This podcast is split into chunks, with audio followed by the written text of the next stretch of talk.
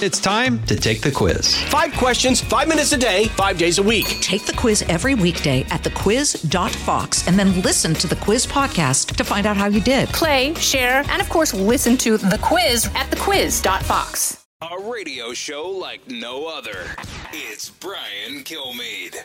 You know, the big finding is that masks in school work. Um, we've only had in some school districts about six weeks of school, and we've already had, um, in a different study that was published today, over 1,800 schools closed. Nearly a mil- million children have been out of school because of school closures. But the study that you're referring to in Arizona demonstrated that schools that had masks were three and a half times less likely to have a school outbreak than schools that didn't have masks. Just as a follow up, are, are we sure that's not a correlation issue and not a causation, which is to say, like, there's higher levels of community transmission in the school districts that are also the ones most inclined to not have a masking policy. See what I'm saying?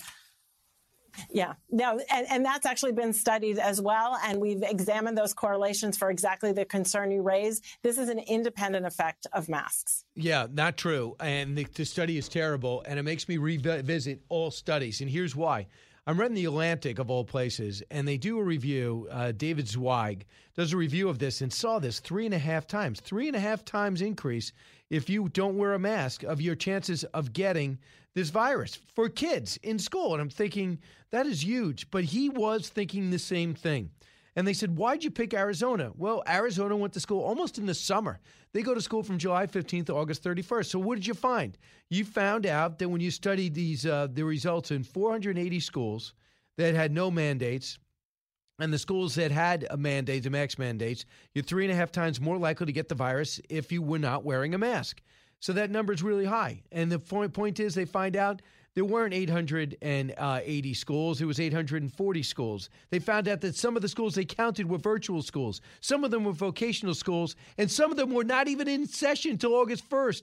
How do you do a comprehensive, accurate study and not even look at the, the rate in the community? So little Billy could be eight years old and he could be fine in school without a mask, but goes home and could get it somehow at the barbershop. They didn't take any of that into account. Joining me now, Dr. Marty Makary has been saying, study the data before you talk, but no one does.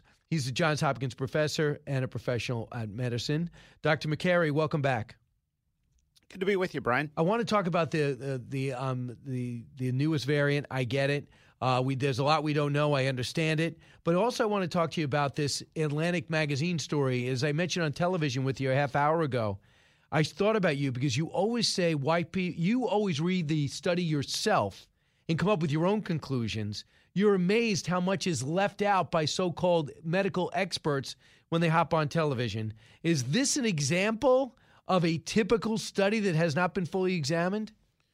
This, Brian, is, is medical propaganda. If you look at it, the methodology is so flawed it should have been retracted. They actually are reporting data on more schools than exist in the locales that they that they claim they're studying.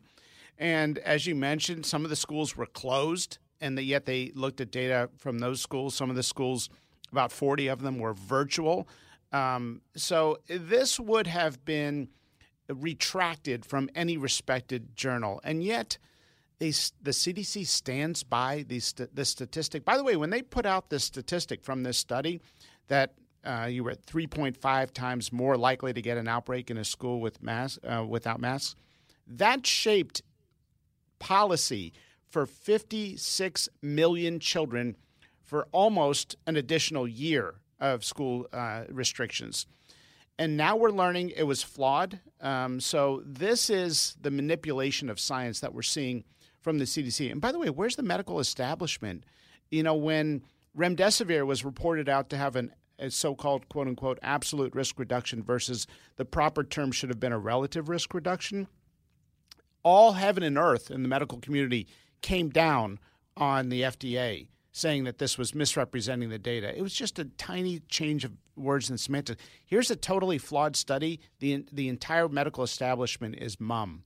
Right, it's it's incredible. We're still doing this, and the, and when they were challenged by this, David Zweig said they just said we stand by our study. They didn't even address the specific challenges from other epidemiologists. Here's David Zweig talking to talking to Megyn Kelly about this. Cut thirty two. These schools without mask mandates possibly were looked at for a longer period of time. But that seemed not possible. How could they possibly do this in the study? So I emailed with uh, the corresponding author on the study. And I said, Hey, I've been looking at the calendars. I know your study says it runs from July 15th to August 31st, but I'm seeing a whole bunch of schools that on their official calendar says they weren't even open until, you know, August 10th. And to my amazement, she did confirm, yes, there were many different start dates. Many of the schools in the study did not run for the full six weeks. And ultimately, what we found was that um, there were schools, I think you just mentioned this, Megyn, that were only open for three weeks. So we have some schools that are open for six and some that are open for three, double the length of time that they're looking at this. And here's where the kicker is she did acknowledge to me that the schools without mask mandates were studied for a longer period of time. Wow. So I just want that to sink in. This is an invisible thumb on the scale. No one knew about this except me because I looked at the calendars. But all the media reports, all the stuff, just saying, oh, three and a half times. It's a study. It went for six weeks. This is epidemiology 101. You can't compare two different groups looking for the incidence of something, but have one group that you're looking at for a longer period of time. Right. And this ends up being policy is the key, Dr. Makary. I don't care about Atlantic Magazine. I don't care about uh, Dr. Walensky. We, well, unfortunately, we have to care about it. She's setting policy. How could she not be embarrassed for her own credibility? She's got to hop back on camera and say, this is a study that's not worthy of my division. Here's what we're now understanding, Brian, is that the way in which our current public health officials are conducting research is to come up with their decision and then go back and try to find data that fits that yep. and then they point to that data it's a very backwards and dishonest i call it manipulation uh, approach by the way who says kids should not be wearing masks under age six the European CDC says kids should not be wearing masks in primary school, and they give reasons.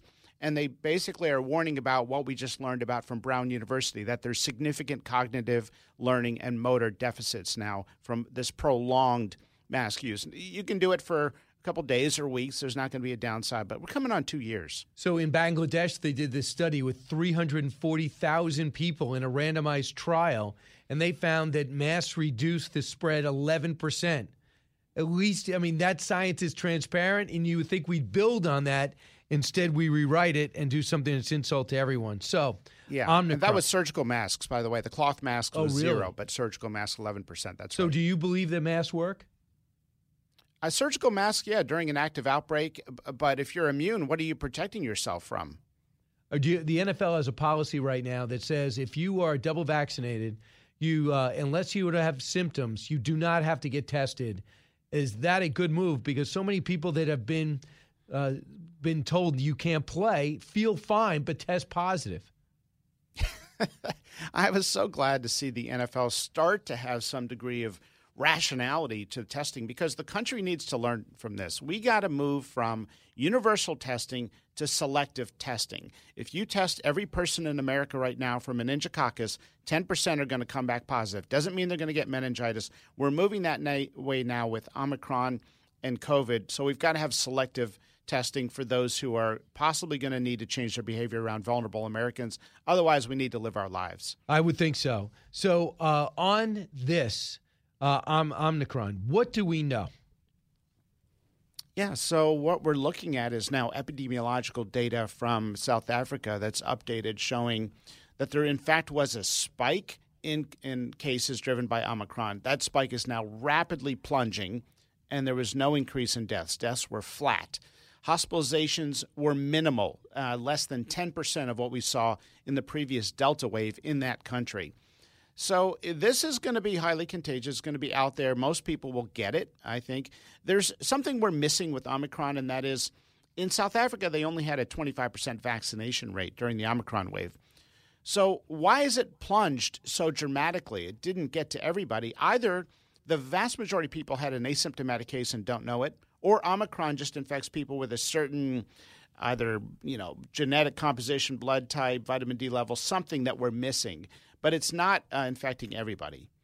So I want you to. So far, what they were saying yesterday is these Chinese vaccines. Don't no surprise does not work. That's Sinovac, Russian vaccine obviously doesn't work. They say the JJ uh, Johnson and Johnson and AstraZeneca not effective against this, but Moderna says they're effective, and so does Pfizer. They they claim to be effective. What do you believe?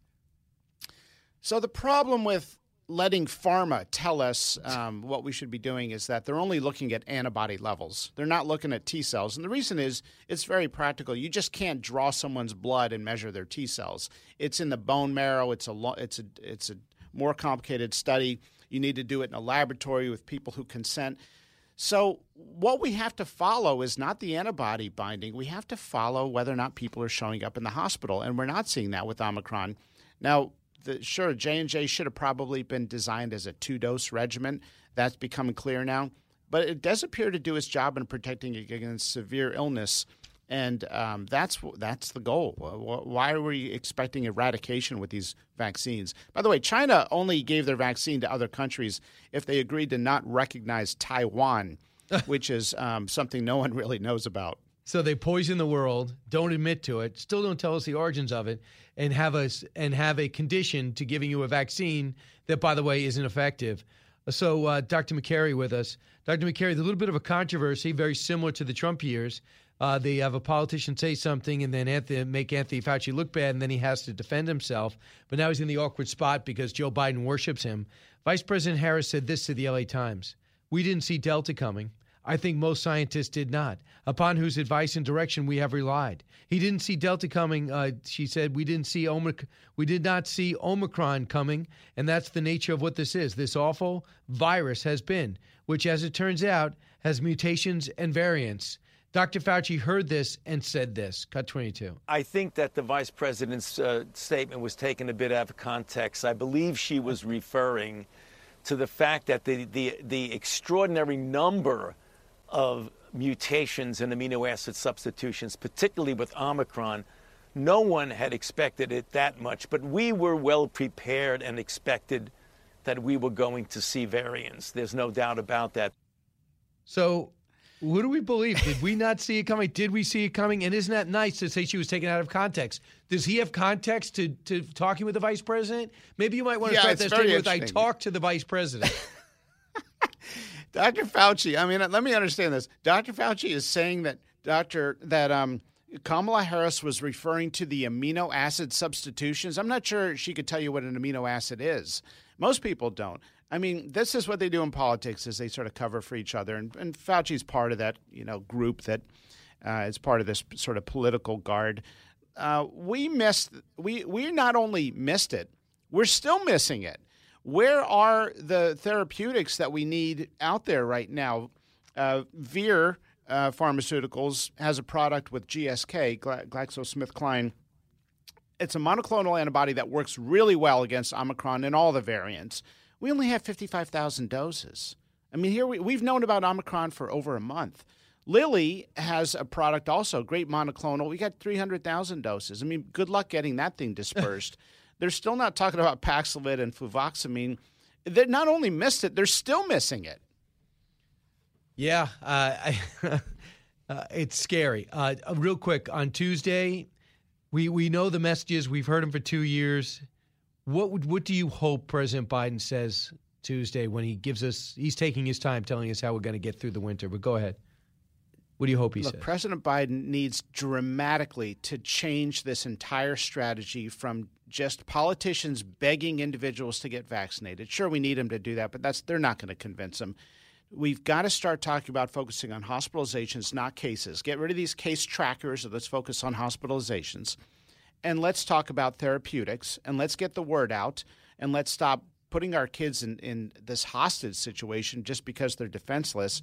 If President Biden could say the word fluvoxamine, a, a drug that's already out there, available at all the pharmacies under a prescription, 91% reduction in mortality. His own FDA is sitting on Paxlovid, which cut COVID deaths to zero. This speech tomorrow should be directed at his own bureaucrats who can turn things around for us immediately. No one should be dying of COVID right now, given all the therapeutics out there that we don't hear about. Uh, Dr. Makary, now you have to go full time with the Washington Bureau uh, and handle be their doctor. we let you go over there. Uh, we had you on camera through Fox Nation. It's kind of cool to see a two camera shoot. So hopefully everyone watching us on the stream. I always appreciate talking to you. Thanks so much. Good to be with you, Brian. Thanks. You got it. Uh, one eight six six four zero eight seven six six nine. You have a lot of questions. You hear they might even they canceled nine Broadway plays. They canceled the Christmas show at Radio City. Is is uh, the fourth is New Year's Eve next? It better not be. But this mayor wants to go out with everybody hating him, and this is probably the only thing he knows how to do. Giving you everything you need to know. It's Brian Kilmeade. From the Fox News Podcasts Network. Subscribe and listen to the Trey Gowdy Podcast. Former federal prosecutor and four term U.S. Congressman from South Carolina brings you a one of a kind podcast. Subscribe and listen now by going to FoxNewsPodcasts.com. Listen to the show ad free on Fox News Podcast Plus, on Apple Podcast, Amazon Music with your Prime membership, or subscribe wherever you get your podcasts.